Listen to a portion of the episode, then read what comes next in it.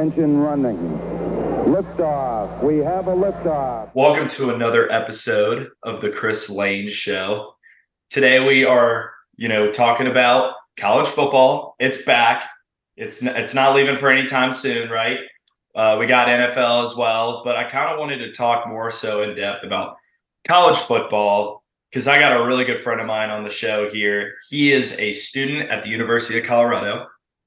Uh, he was actually a former teammate of mine at Is- at Isidore Newman High School. Uh, he was kind of like your Taysom Hill guy.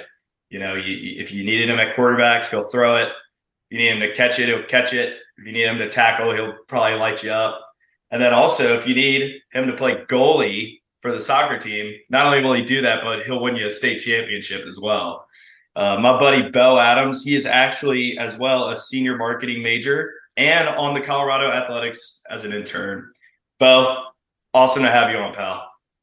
Hey Chris, thanks so much for having me. I'm I'm super excited to dive into college football and and to you know share any insight that I have and and just thank you so much for having me. It's been too long, man. I know it's been a minute, and so before we kind of go into you know the thick of it for this episode, I wanted to kind of walk through you know the life of Beau choosing Colorado at a time where it was your freshman year, COVID hits. I think your coach at the time it was post Mel Tucker. Correct me if I'm wrong. Um, it was uh, Karl Dorrell. So you had him beginning of freshman year, sophomore, junior year. Kind of walk me through what made you choose Colorado. You know, what made you choose to you know be a part of the athletics department as well. Yeah, so um well everybody asked me here, you know, kid from New Orleans, why are you in Colorado? And my simplest answer is LSU didn't have mountains, which I mean, I I knew I kind of wanted to go somewhere skiing where skiing was available. Um and you know, when I graduated it was during the height of COVID. Um I was lucky enough to have, you know, options of of you know where I wanted to go and you know, my dad just was like, hey, you know, it, it'd be great for you to go somewhere where there's tons to do outdoors, especially during COVID when we're kind of all locked up. And you know, I I got into Colorado, took a day to make the decision, and never looked back. And uh, you know, coming out here, um, you know, the first semester I was here, I did you know the rush process, and uh, I'm in uh, TKE here at Colorado. Um, and then one day you know, my dad had mentioned to me that uh, we had like a family friend who had a connection in the athletic department and uh, that I could look into that. And so I kind of brushed it off for a little bit. And then one day my dad called me and he was like, You got to either do this now or you're never going to do it at all. And so I talked to a few people, ended up, uh, I was blessed to get a, you know, a sit down with the athletic director. And I told him that I really, really wanted to be involved. And so uh, the first thing that I did while I was there, I was uh, on the recruiting team for the football team. And, uh, you know, I would scout film. I would, uh, you know, coaches would talk to us and say what they were looking for in a player, depending on the position.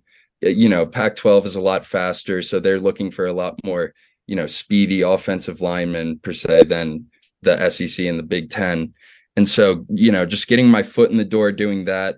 Um, it was a lot of work at first on top of school but uh you know i treated every project that i was given like it was my last and kind of you know slowly but surely built more trust and more responsibility. And then uh one day i had a conversation with the athletic director saying you know i really want to be sitting in your in at your desk one day. Um is there anything more that i can be doing? Uh you know, I, I, felt like I'd somewhat hit a ceiling in recruiting. And um, uh, then since then, I've been uh, under the chief of staff and helping him with projects as well as, you know, just always being available there in the office. If any associate athletic director, really anybody needs a helping hand, I'm there to help them. So I, I wouldn't really say specifically I have one role, but I'd say like I just help out wherever is needed, whether that be running the wine pull at the soccer ball auction or if that's you know helping us uh helping our athletic director kind of see where we are uh with Nike deals you know who has a better deal do do we have one that stacks up against the rest it's been a really amazing experience and I wouldn't trade it for the world. I'm I'm so happy with what I'm doing and I can't wait to continue on hopefully. Yeah, that's so cool, Val. And kind of give me, you know, you compare contrast, you know, the Karl Dorrell era to now you're going into one of the most well-known humans in the United States. Let's be real here in Coach mm-hmm. Prime. Um, kind of walk me through what that transition was from junior year being like, okay, we got a coach who just got fired. We're one and eleven. We barely have people in the stands. To it, let's. I mean, a total roster overhaul. Coach yeah. Prime, kind of walk me through what that was like for you. What would that that was like for everybody, included. Well, uh, I'll start with this. Uh, working in recruiting under Karl Dorrell, fantastic guy. I can't say enough good things about him. Um, you know, it, it, just so happened that it, it, wasn't the right fit. I mean, he was a great guy. I, you know, he knew me by name and like would ask me how my day is going every day, which I thought that was so cool that like the head coach took the time to know just an intern's name. Um, yeah. But you know the the staff and the talent that he had around him really wasn't the greatest. A lot of it, some of it was just, you know, left over from when Mel Tucker left because he was only there for a year. Um, and so, you know, Karl Dorrell started off COVID season. I think he went four and two, had a really good year. I think we were ranked that at that time. Uh, but uh, as you can say, uh, like a lot of the other teams kind of took the year off.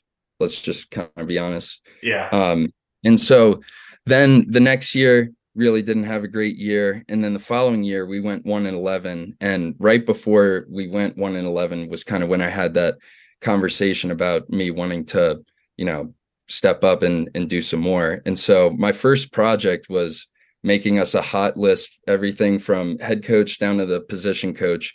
Who should our top 10 targets be? And one day my uh, supervisor was like, Hey, uh, you know, you should throw on Deion Sanders. I was like, what? No, no way. Because I mean, my original thought was Colorado. I mean, it's predominantly white. I didn't think he was going to go from an HBCU to, you know, Colorado. And you know, his words to me were, "Hey, if the price is right, he might come over." Right. And you know, we we offered him a nice contract, and then you know that was really when the prime effect started. Was just him coming into that locker room saying what he did to the team that, you know, we're going to win now. Like we're not taking no for an answer. And I mean, since then, like our athletic director, we've had some conferences like as a staff where it's like, you have to do your part for us to win.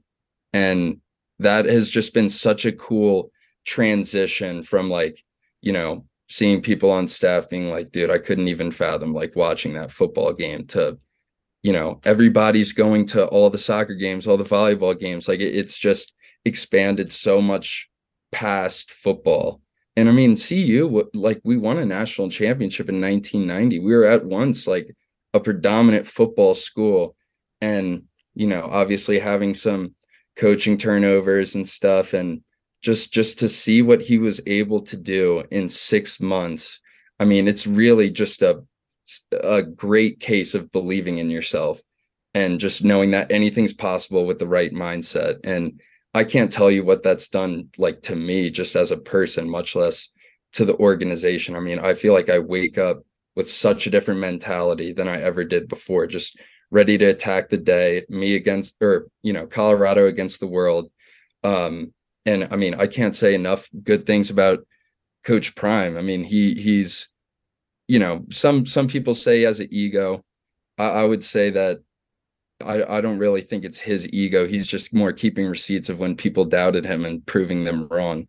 Right. And it, it's just such a cool thing to see like the morale in this campus and everybody's just, you know, happy in a good spot. But at the same time, we're not content, which I mean, if we uh, like, uh, for example, after our one Cal win, everybody was ecstatic. And kind of knew that that was going to be it. And here we are a year later beating Nebraska 36 to 14 and the fans aren't satisfied.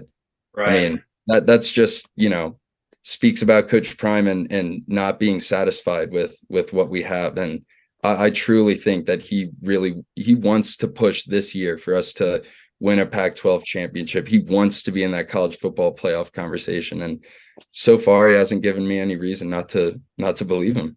Yeah, that's awesome. And with the ego thing, I feel like there's a huge difference between confidence and cockiness.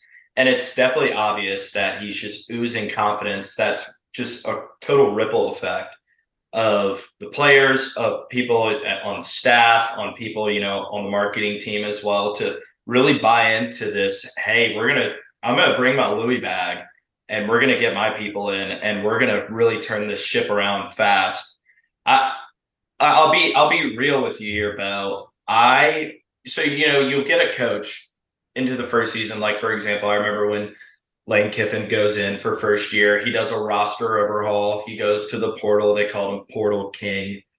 He gets a new team basically, and we go from you know really bad to we weren't really good. We ended up five and five in a COVID year.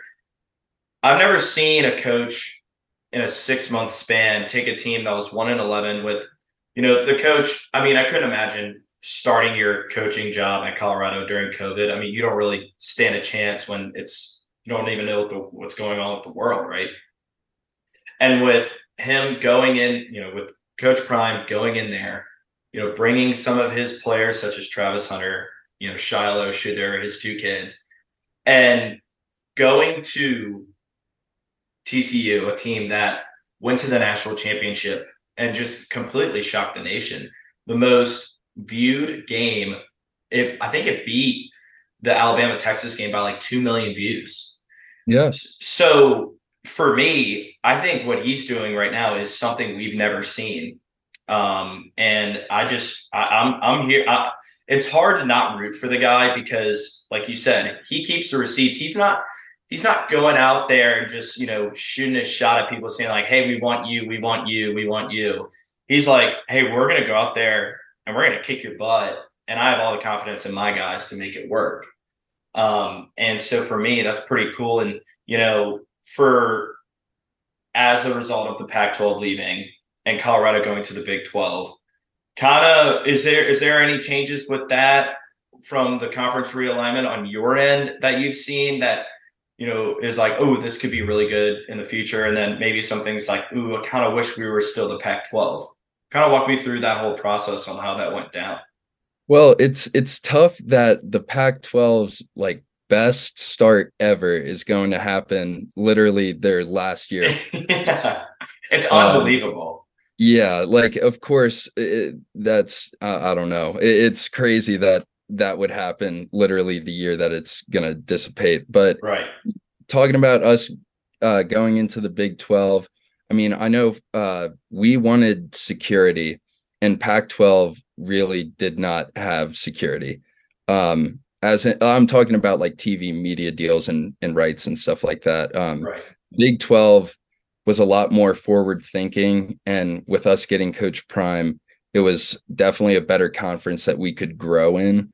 And, um, you know, if we're in the Big 12, we're going to be one of the big guys sitting at the table versus the Big 10, where we'd probably just be another you know team in the puzzle and so uh, i think it was a combination of that as well as um, our athletic director really wanted to do what's best for our student athletes and being in the pac 12 you know a lot of times we get stuck with those later timed games right. where not as many people are watching and so you know having west virginia and ucf in the conference as well as i think most of the other ones are in the central time zone we're going to have more you know prime time games that are going to expose our student athletes in a way better light than if they're playing at 10 p.m. Eastern time. Um, and so, you know, going along like the so the Big 12 also, I guess like stuff that's different about it than the Pac 12. Um, I was actually talking with uh, one of my sister's uh, classmates, Claire Morrow, if any of y'all know her. Um, she went to University of Pennsylvania and then transferred for graduate year to uh, UT Austin, and uh, I had this project. I was trying to figure out, you know, are what's really different about the Big Twelve than the Pac twelve. You know, and she she ran track there, so I was asking her, you know, is the scoring different? Is there, you know, something different about the way you win a conference, you know, championship? And for the most part, it's uh, the same. But at the same time, they're bringing in, you know, four to what, eight new teams. So everything's going to be new, regardless of if it was different from the Pac 12 before, just because all the mass exodus from the Pac 12. I mean, the Big Ten is going to have to restructure. The SEC is kind of ahead of the game because they've been planning on Texas and Oklahoma entering. So for years, they've been having this discussion. Whereas these other conferences like the Big Ten, the ACC right now, they're trying to add, you know, SMU, potentially Cal, Stanford, some of those teams. I'd say that it's really going to be new the whole nine yards. You know, they they have to totally restructure how, you know, conference is played. For example, like SEC being East versus West. Are they going to continue that? Or are they going to try to adopt, you know, like a NFC, AFC structure where it's like four teams, four teams all around? Yeah. Uh, so, I mean, I, I don't really know what to expect, but I do know that there will be change. And yeah. the best thing for us to do is just to try to stay ahead as much as we can. I mean, like our athletic director put it best. He was like, we feel that we were just a little behind the game on the future that happened right now. Saying like five years ago, we were a little behind. How can we be ahead of the game in five years when there's you know, whatever else happens. NIL was brand new. We were a little bit, I mean, we we had thought about it for sure, but other schools had been preparing for that for almost 10 years.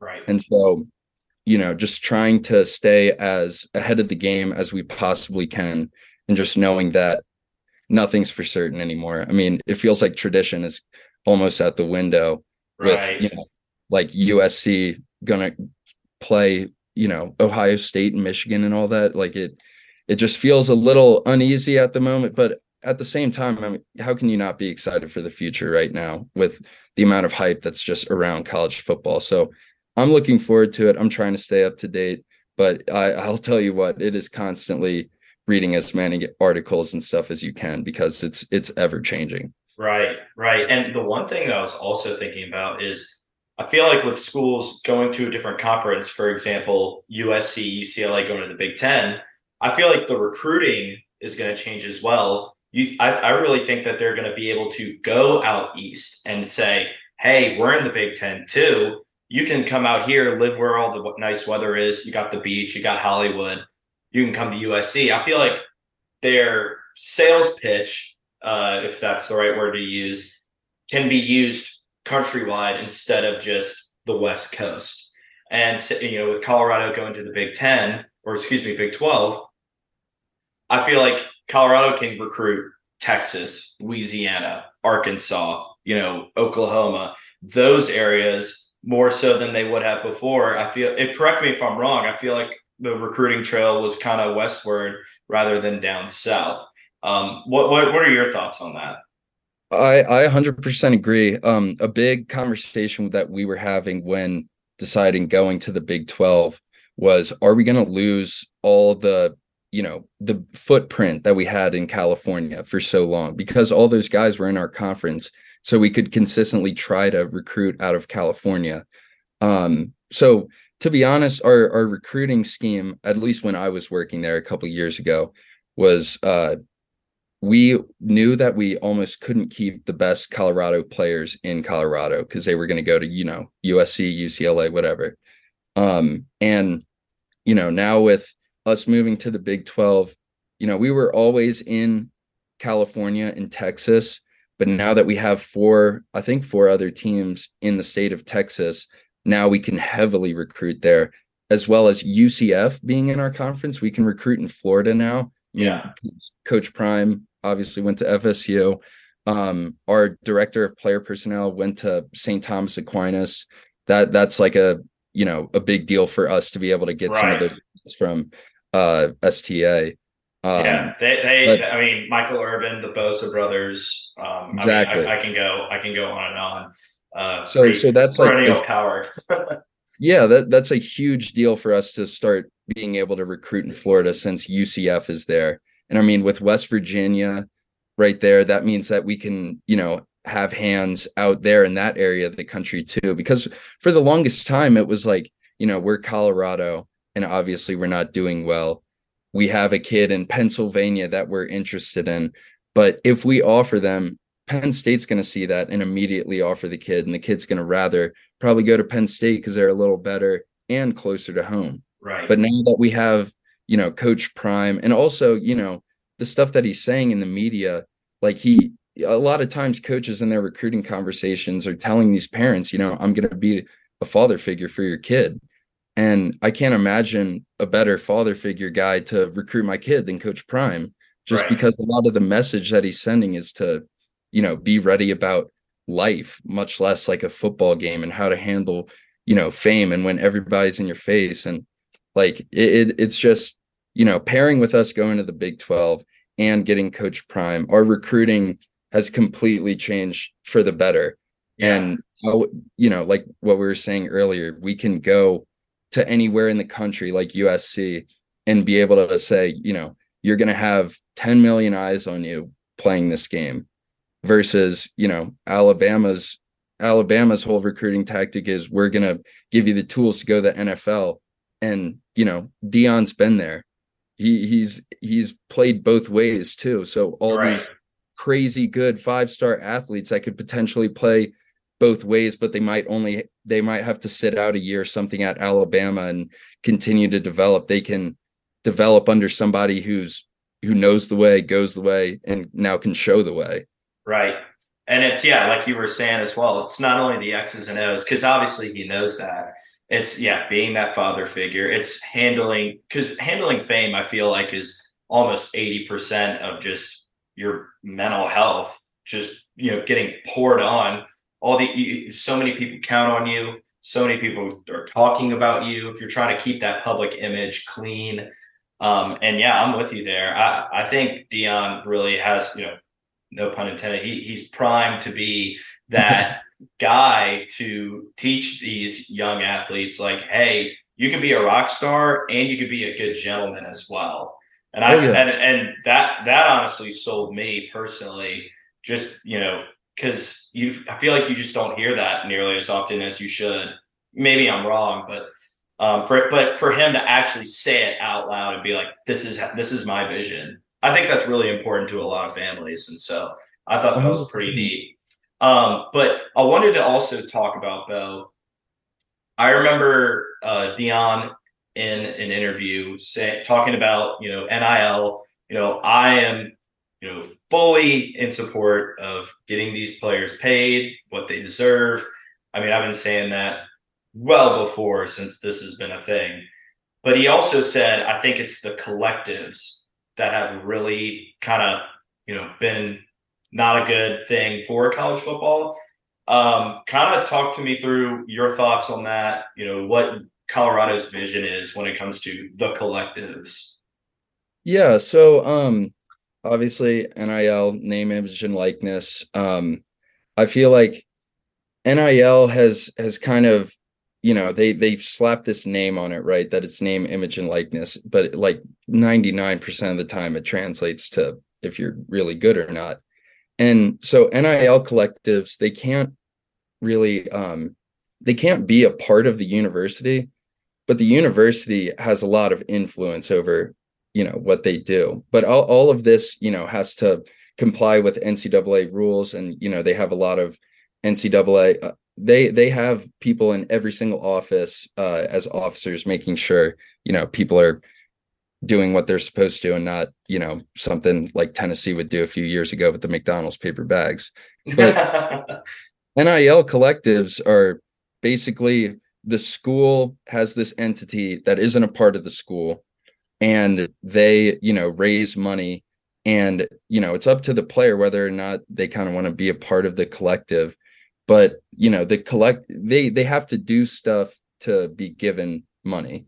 And that can be you know attending like a business fair uh like which colorado the university could host like on their campus but like they can't run it. Like it has to be run by the collective. But basically it's like a way that they can create a fund that everybody on the team can get a piece of the pie if that makes sense and so you know with uh for example like university of tennessee like we were talking about earlier they obviously used to do some shady stuff, but now like they've had all this stuff kind of planned for years, thinking that this was going to be turned to a NIL landscape versus, you know, what it was before. And so like Tennessee, I mean, their collective, I think, already has like $30 million. Yeah. at least it had 25 million about a year ago when I was more looking into it. And so like for a player, you know, some they they'll go into some of these recruiting meetings and be like, you know, the coach is trying to explain to them the scheme, and then they're like, hey, well, I hate to stop you, but A and M's going to give me 85k. How much are y'all going to give me? And so that's that's kind of the con with this whole change is that you know a lot of players this is like their way out of the current situation they're in. And you know that isn't really what the recruiting should be about. And sadly some of it has turned into that. But at the same time you have to respect that that is you know their opportunity. And right. so you know depending on how big a nil collective is at a university that could you know change whether or not they want to go there. And so colorado's vision at least uh you know so i was working on our collective a few months ago just checking out all of the other ones and seeing you know what did they do really good? What could we work on? And uh, one of the big things was so the university of georgia's collective they have like this beautiful shop right?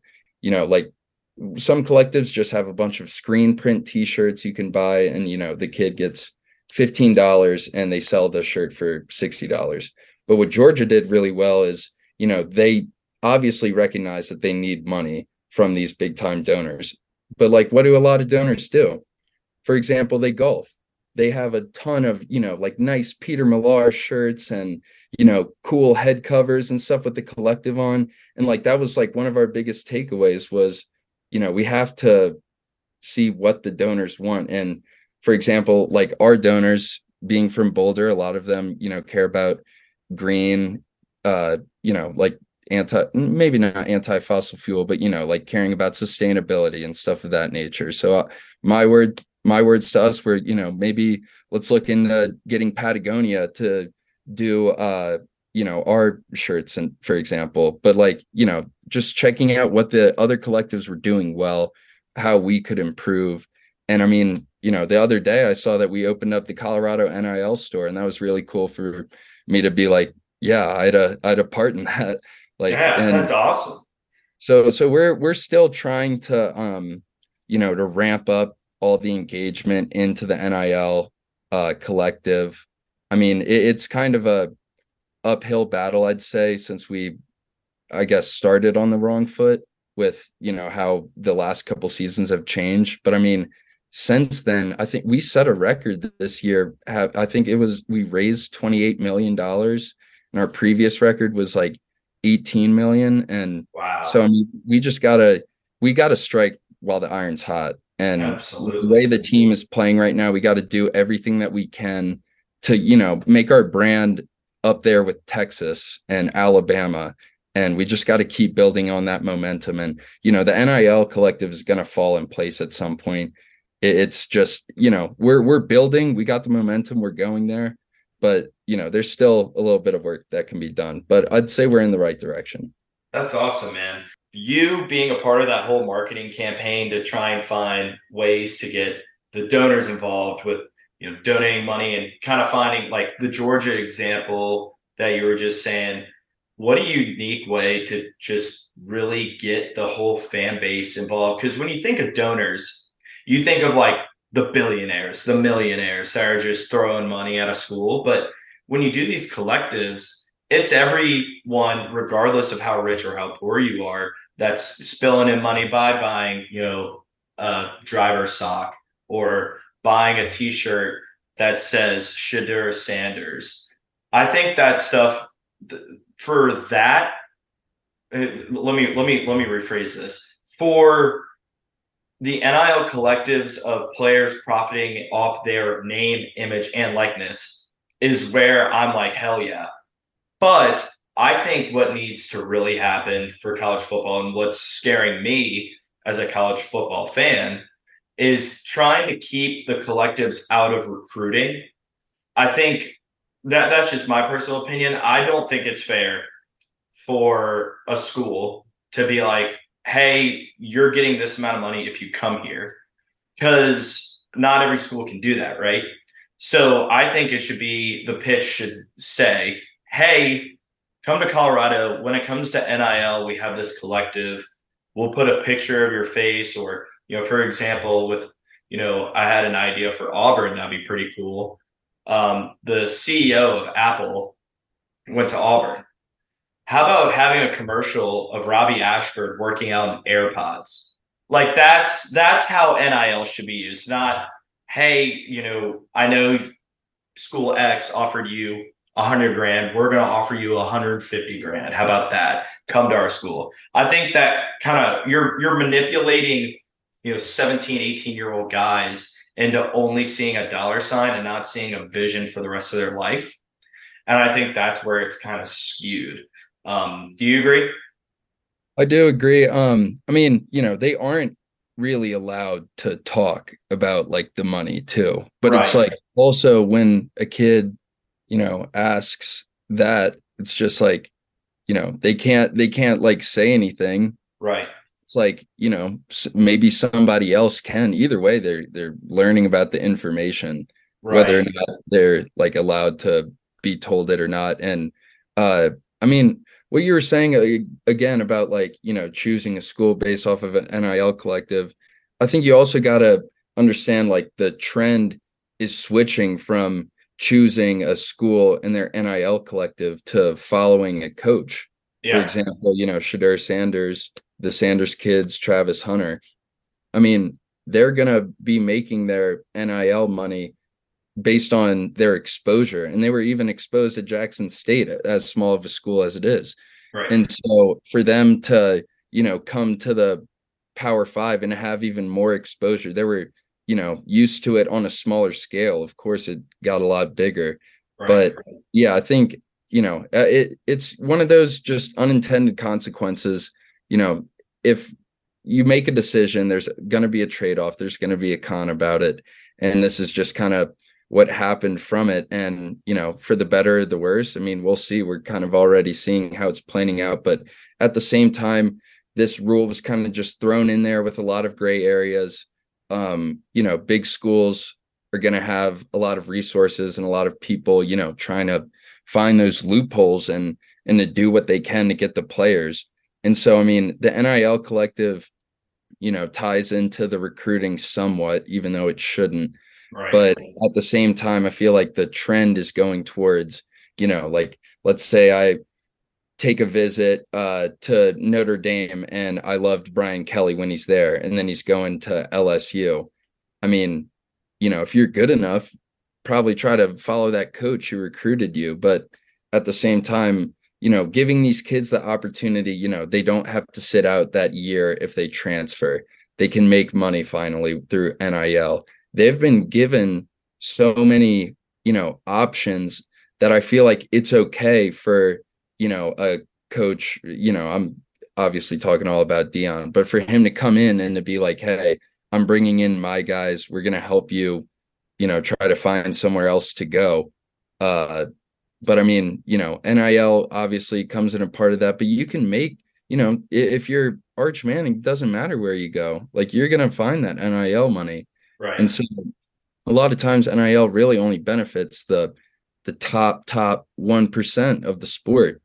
And so, you know, it, it's just at the end of the day, it's an unintended consequence that, you know, it right. becomes a part of recruiting, but that's the ball game. You gotta you gotta adjust, you gotta live on the fly. And right. the people who are, you know, more able to adjust quicker, they'll they'll reap the benefits. Absolutely. And then you can't really, you know, have a fix to this because of the transfer portal as well. Because it's like you're not going to tell a player, "Oh, I'll give you this money," but you have to stay at the school for two, three years, and then you can hit the portal if you're not playing. Then you have to go contracts. You got to get lawyers involved. Like it, it could be even more so of just a you know fire that can't be put out than it already is right now. And for me, I just think you know I don't even uh, the way I see it, it's just like I don't even know where to begin on how to even solve it Um, just because it's so right now, it's kind of like the gold rush. You know, you're just kind of just finding, you know, whatever's out there, most money here, there, if you're a top 1% guy. And then I couldn't imagine as well from a locker room standpoint, imagine being like a wide receiver four or five who might get 20 bucks, right? Might get a hundred bucks. And having a teammate who has a couple hundred thousand dollars, like how is that going to make a healthy locker room at all?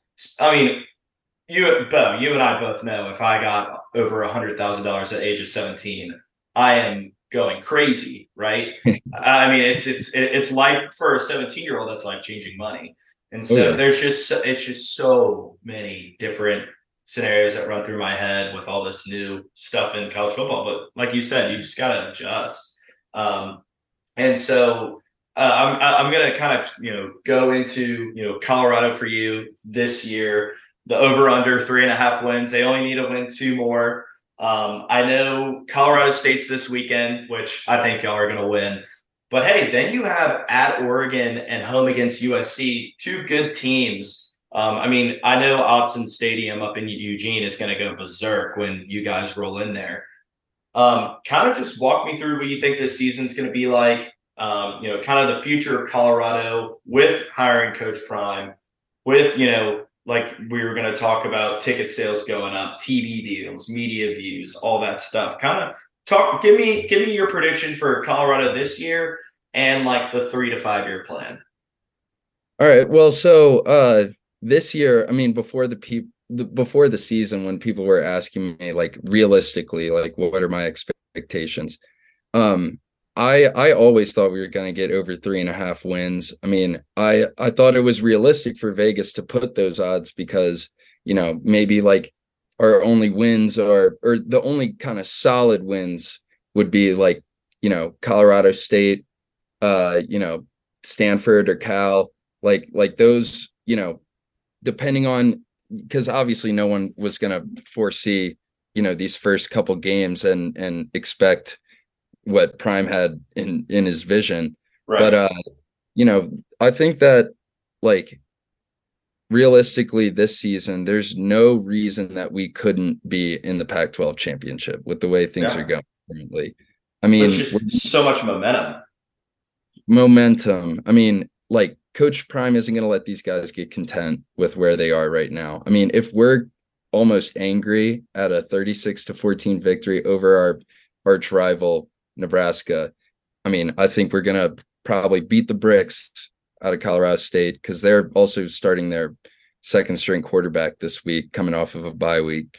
Wow. Um, then also, I mean, you know, going to Oregon, that's that's a tough team but at the same time i mean it's i can't tell you enough about this mentality that coach prime has instilled in his players that it's us against the world. I feel like they're going up against oregon usc with the same mentality they're going up against colorado state. It'd be the same mentality if they're going up against alabama or georgia. Just everyone's going to count us out but we have to believe in ourselves. And so i mean going off of that into more of like the ticket sales and the media views I mean, that TCU game was unreal. We yeah. as soon as we won that game, I think the next day, or it could have been since then, but it, it felt like a couple days after, we had I think four hundred thirty thousand dollars in in ticket sales just after that upset. I mean, I think we're probably gonna announce five to six games. I mean, potentially the whole uh, every home game is going to be sold out, which wouldn't surprise me at all. I mean, I, I think that he has these guys primed and ready. He has this this fan base, you know, just so focused on the team and like it, it it's just unreal what he's doing. And so I mean, you know, with the Colorado State game, like usually for our poorer teams in the past couple years, that would be one of our only wins.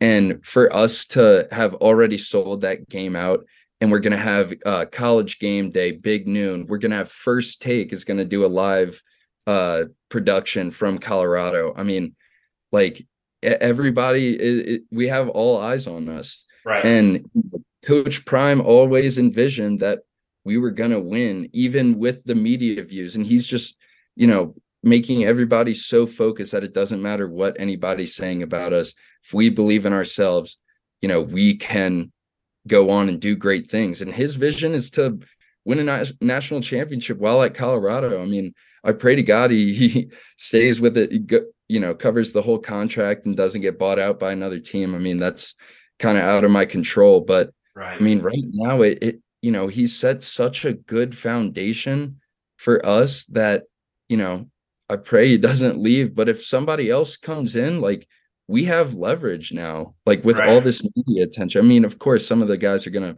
obviously just go and follow Prime and and the eyes will as well. But you know, we have the world watching us.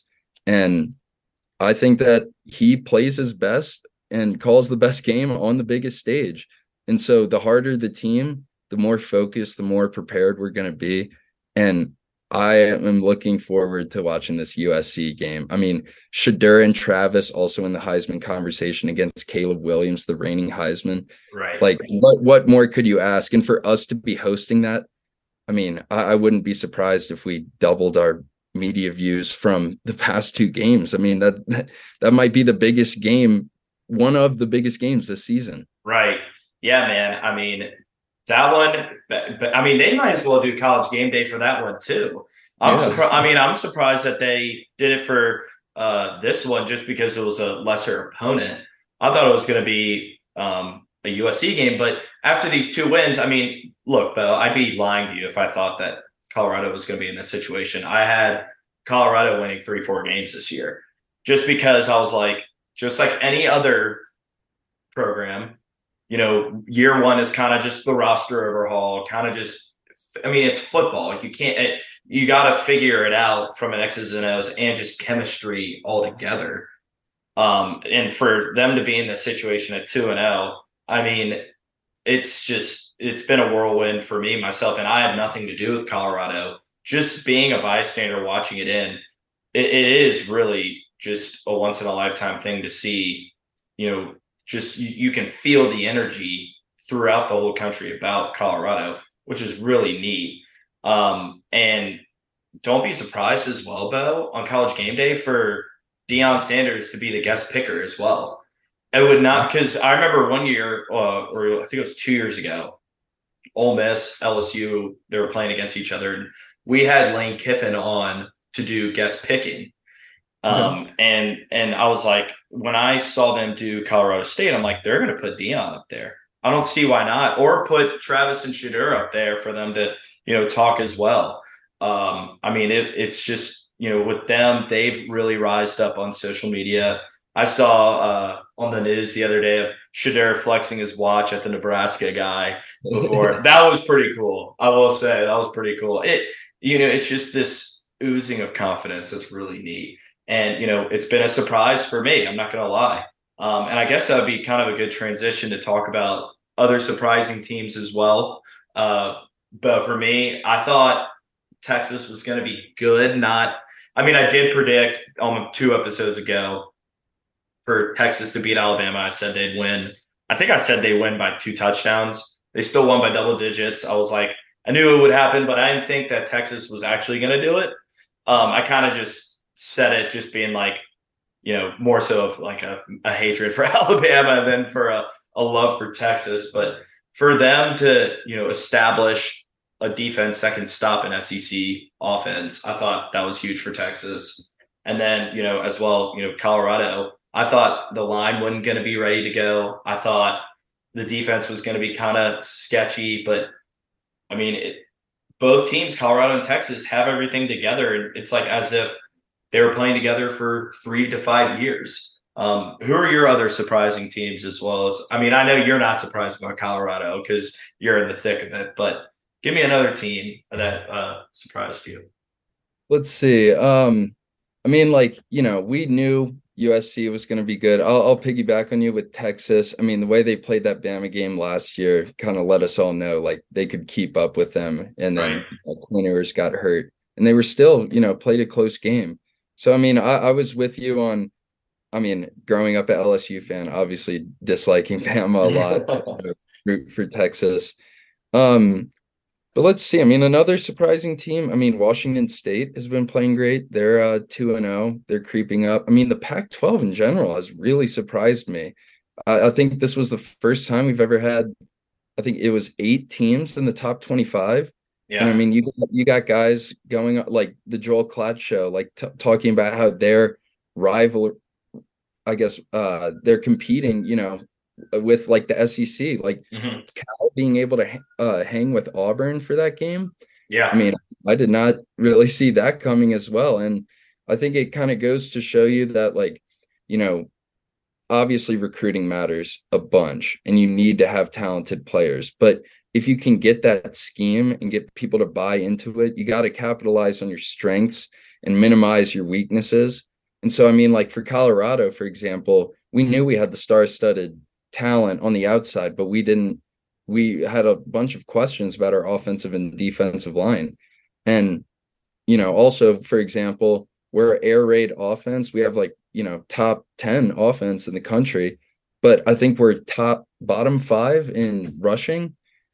So I mean, like it, you really got to play to your strengths and your weaknesses. I mean, I I would I would be lying if I said I watched that whole Cal Auburn game. I really just watched it through the first half and then didn't really see the second half. But I was very surprised that they were able to hang with, you know, the level of talent that Auburn and some of these SEC programs have. And, you know, going forward, I'm definitely going to be watching more of these uh, Pac-12 versus SEC matchups. I mean, Pac-12 versus Big Ten, because that that'll give you a little foreshadowing to see whether or not you know Oregon and USC and some of these other teams can hang out in the Big Ten and really compete.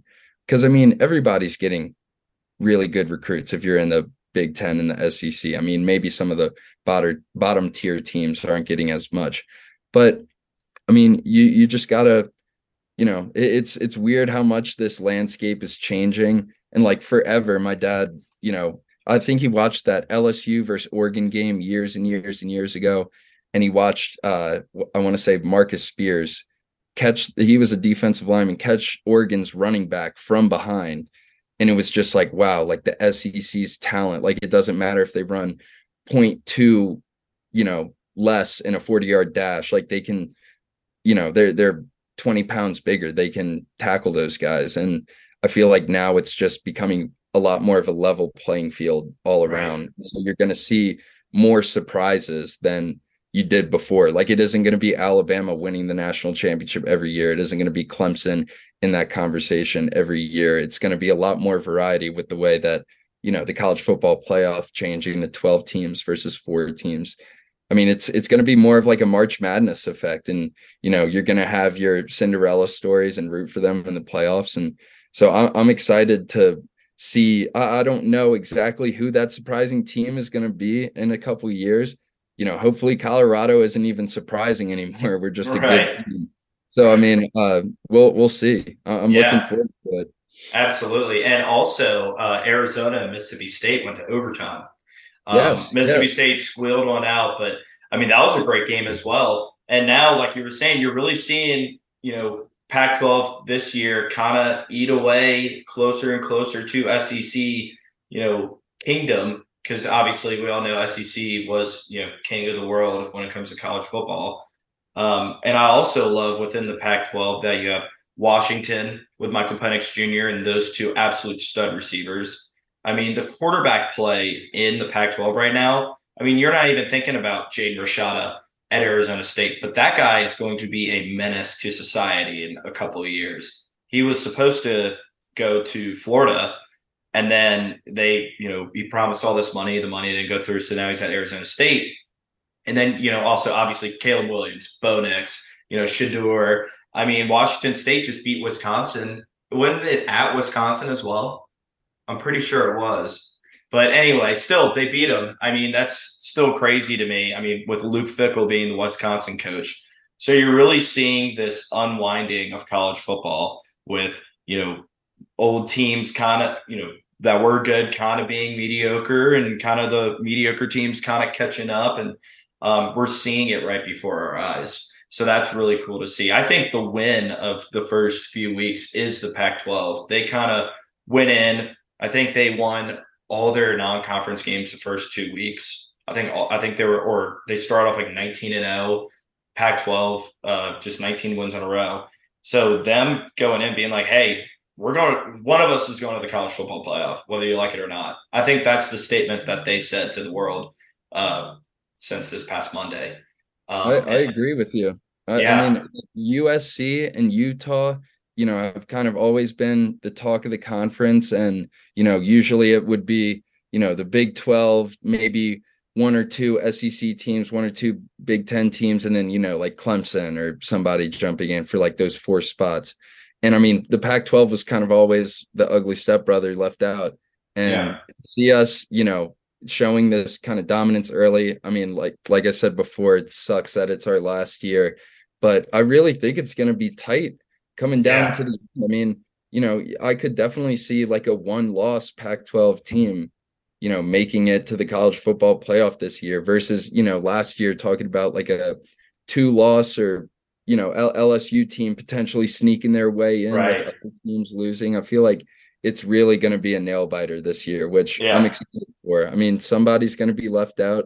It's going to break their heart, but I mean, you know, it's going to be an exciting playoff this year. And then right. this last year, it's four teams, and then we'll see a, a totally new landscape in a yeah. year. Yeah. And uh, don't be surprised that Utah Colorado game week 13 winner going to the conference championship or you know something of that nature. I mean that that could most easily happen. So that I mean just watching Pac-12 football, you know, I grew up, you know, loving Oregon and Stanford and USC and it's just really cool to see them kind of coming back to what I grew up was pretty normal having, you know, those teams being relevant.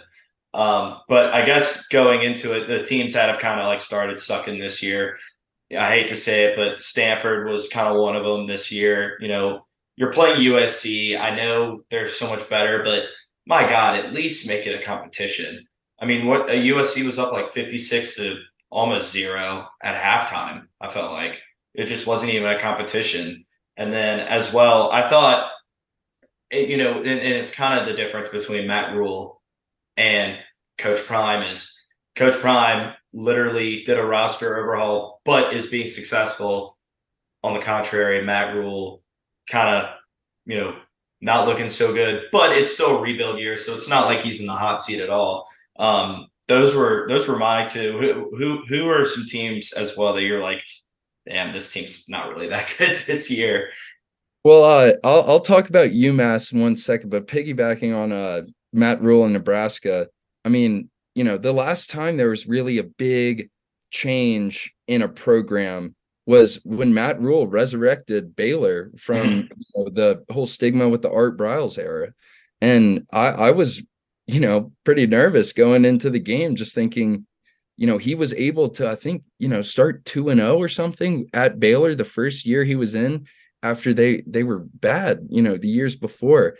And so, I mean, I, I, agree with you. He isn't on the hot seat. It's his first year. I think they'll give him some time. I mean, yeah. I, I definitely don't think they're going to wait as long as they did with Scott Frost if something like that, you know, ends up happening. Right. But um, I will say, like the other team that I, you know, wasn't really surprised that was has been pretty bad this year is uh, UMass, University of Massachusetts.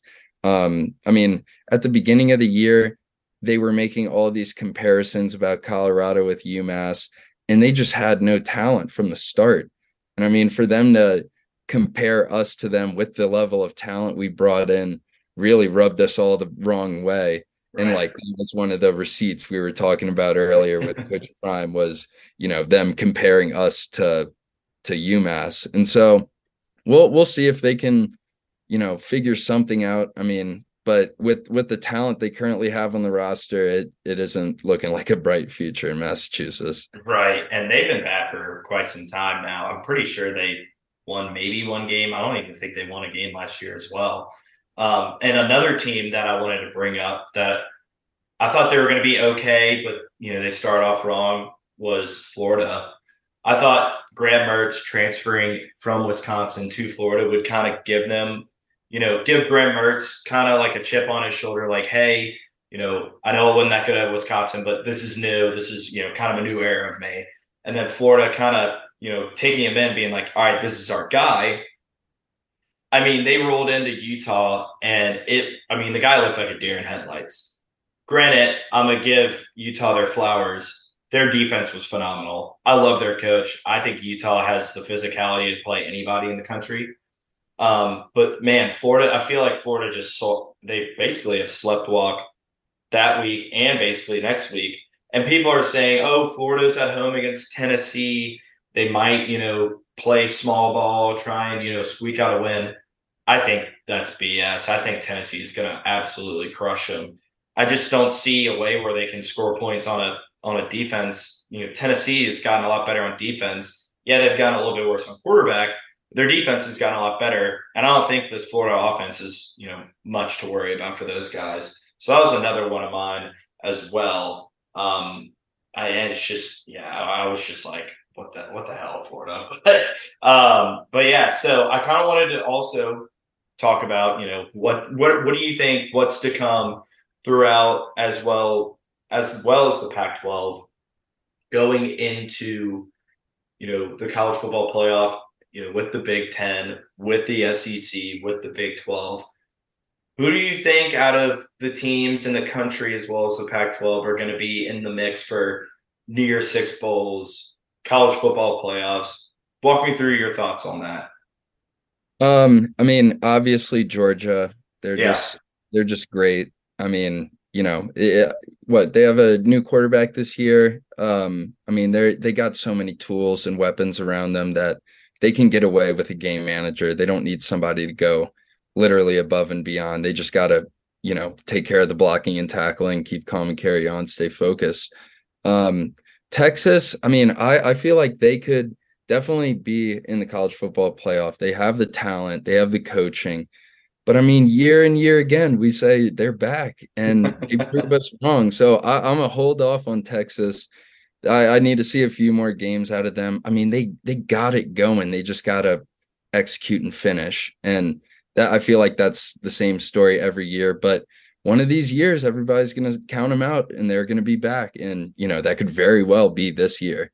Right. Um, and I mean, you know, I, I could see them winning the Big 12 uh conference this year and then going into the SEC the next year. And, you know, we'll see with them. They showed they could beat Bama. I bet they can hang with all these other teams.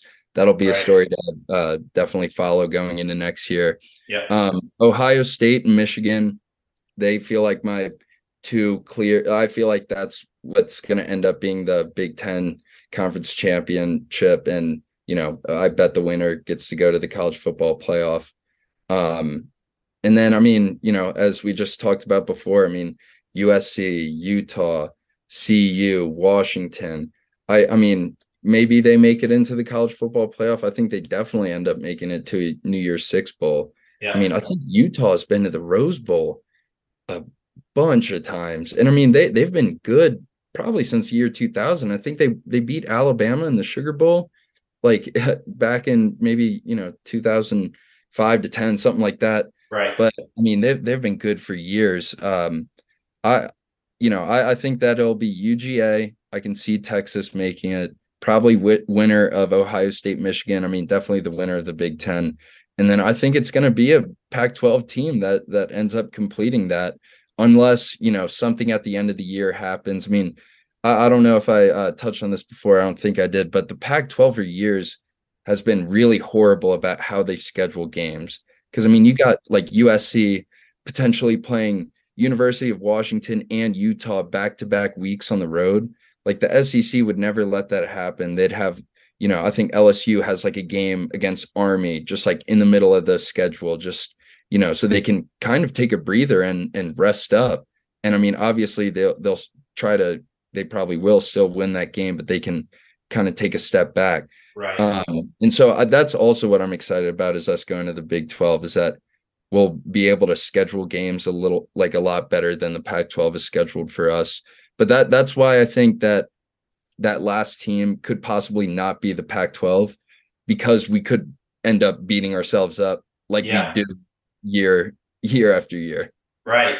Yeah. You know, when you have one team that loses to, you know, another team, but then beats another team, and then that team beats the you know the other team. It's kind of like a triangle of everyone beating each other. Um, exactly. That it's kind of like that's exactly what happened in 2007 when uh, LSU won the national championship as a two loss non conference champion because they beat Alabama, Alabama beat Arkansas, and Arkansas beat LSU. And so it was like, it kind of reminds me of that at that time. So that was pretty cool to see. And, um, and then another team that I think could really play in is uh, Florida State. I mean, making a statement win against LSU. I mean, they beat the brakes out of them. And then not only that, um, I think you could really. I think the SEC is just going to be one team. I think if you know, I think Michigan could be that one team as well from Big Ten if they beat everybody.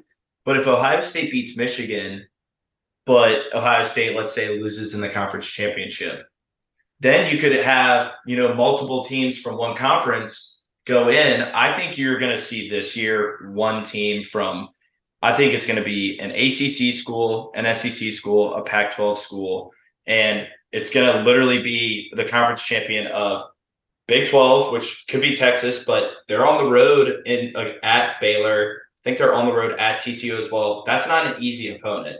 Like they're out to get you. And then you could also have a potential, you know, if if if literally someone between Texas and Michigan slips up once, I think they're going to be that fifth place spot and it's going to really rev the engines to be like, we need a 12 team playoff next year pronto.